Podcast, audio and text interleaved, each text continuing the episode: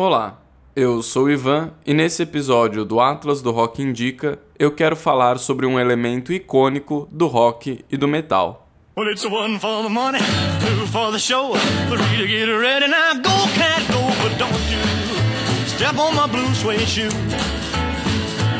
Well, you can do anything but take me over my blue suede.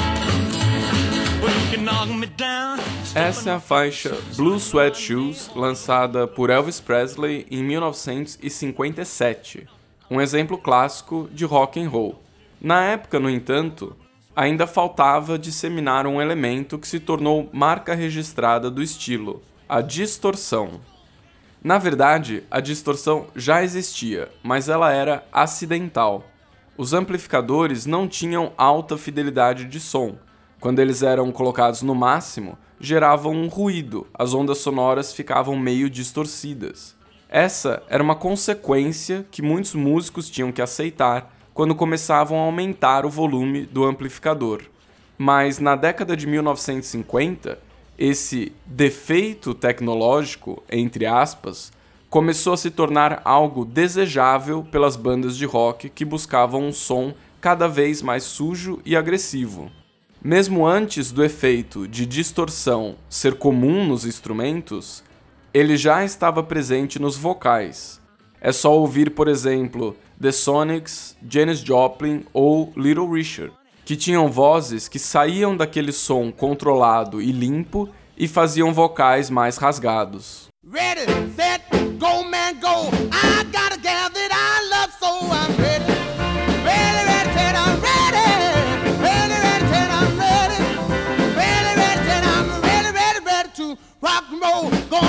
Corner, pick up my sweetie pie. She's my rock and roll baby, she's the apple of my eye. Ready, ready, ready, said I'm ready. Ready, ready, said I'm ready. Ready, ready, said I'm ready, ready, ready to rock and roll all the flat top cats and our dungaree. Um dos primeiros músicos a utilizar distorção propositalmente foi o guitarrista de blues Junior Bernard. Ele tocava na banda Bobby Wills and His Texas Playboys. Logo em seguida, outros músicos de blues que ouviram Bernard tocar começaram a incorporar distorção em suas guitarras. Músicos como Gory Carter, Howlin' Wolf e Buddy Guy. Nessa época, o rock estava surgindo e adotou a distorção como um de seus elementos fundamentais. Hoje, é muito fácil distorcer o som de um instrumento.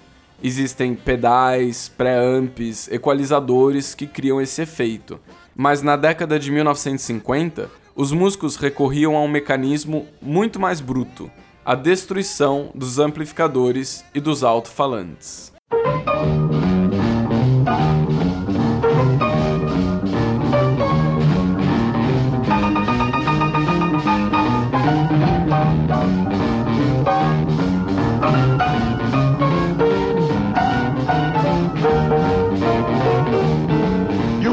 Heard of jalopies, you've heard the noise they make, but let me introduce my new Rocket 88.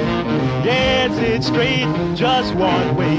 Everybody likes my Rocket 88. Baby, we'll ride in style, moving all along.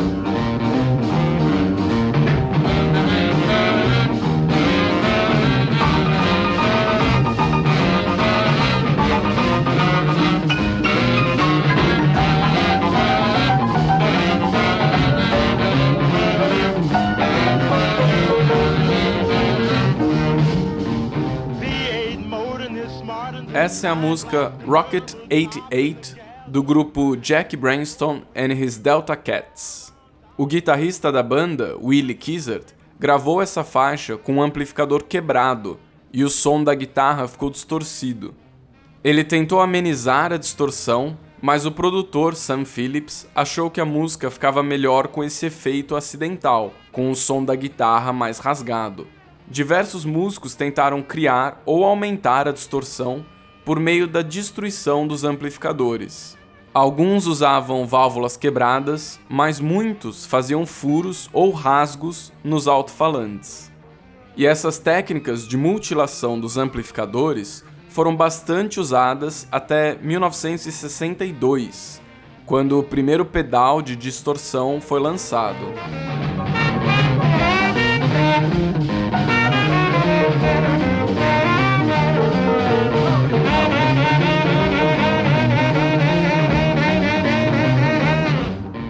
Siga o Atlas do Rock no Twitter e no Facebook para ficar sabendo de outras curiosidades e novidades. Você também pode enviar críticas, sugestões ou indicações de bandas. Eu estou sempre interessado em ouvir coisas novas. Para terminar esse episódio, vamos com a faixa You Really Got Me da banda The Kinks. Essa música foi lançada em 1964, ou seja, já existiam pedais de distorção. Mas o guitarrista Dave Davis não usou um pedal, ele usou um amplificador com alto-falante que tinha rasgos feitos com uma lâmina de barbear e furos feitos com alfinete. Uma das razões pelas quais ele usou um amplificador danificado ao invés de comprar um pedal é que a banda não tinha dinheiro, eles eram iniciantes. Eles só tinham lançado dois singles até então que não fizeram muito sucesso. A gravadora Pi Records tinha dúvidas se a banda ia para frente ou não e decidiu não investir muito nas gravações do terceiro single. Tanto que eles gravaram em mono porque era mais barato do que gravar em estéreo. You Really Got Me acabou sendo um sucesso e entrou no topo das paradas britânicas.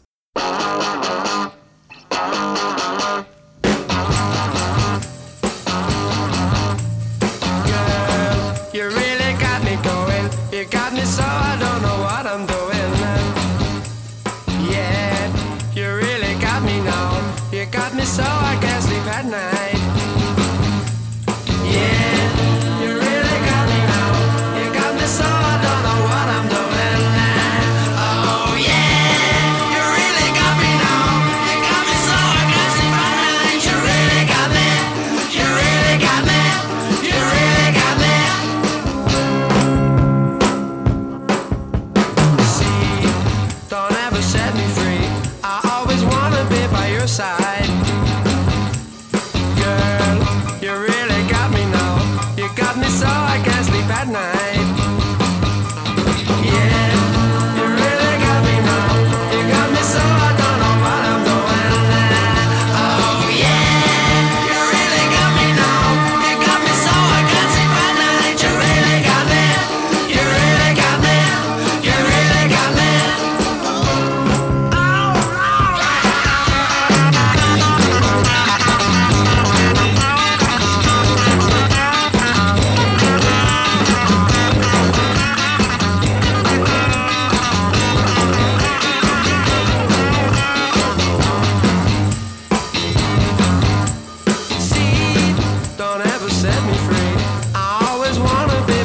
side.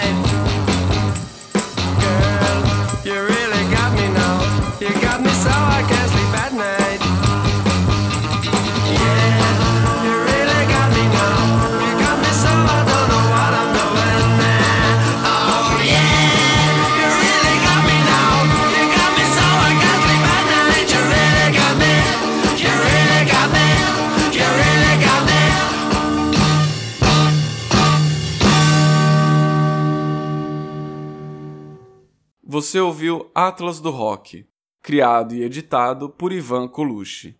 Você pode conhecer mais do meu trabalho no site www.ivancolucci.com.br.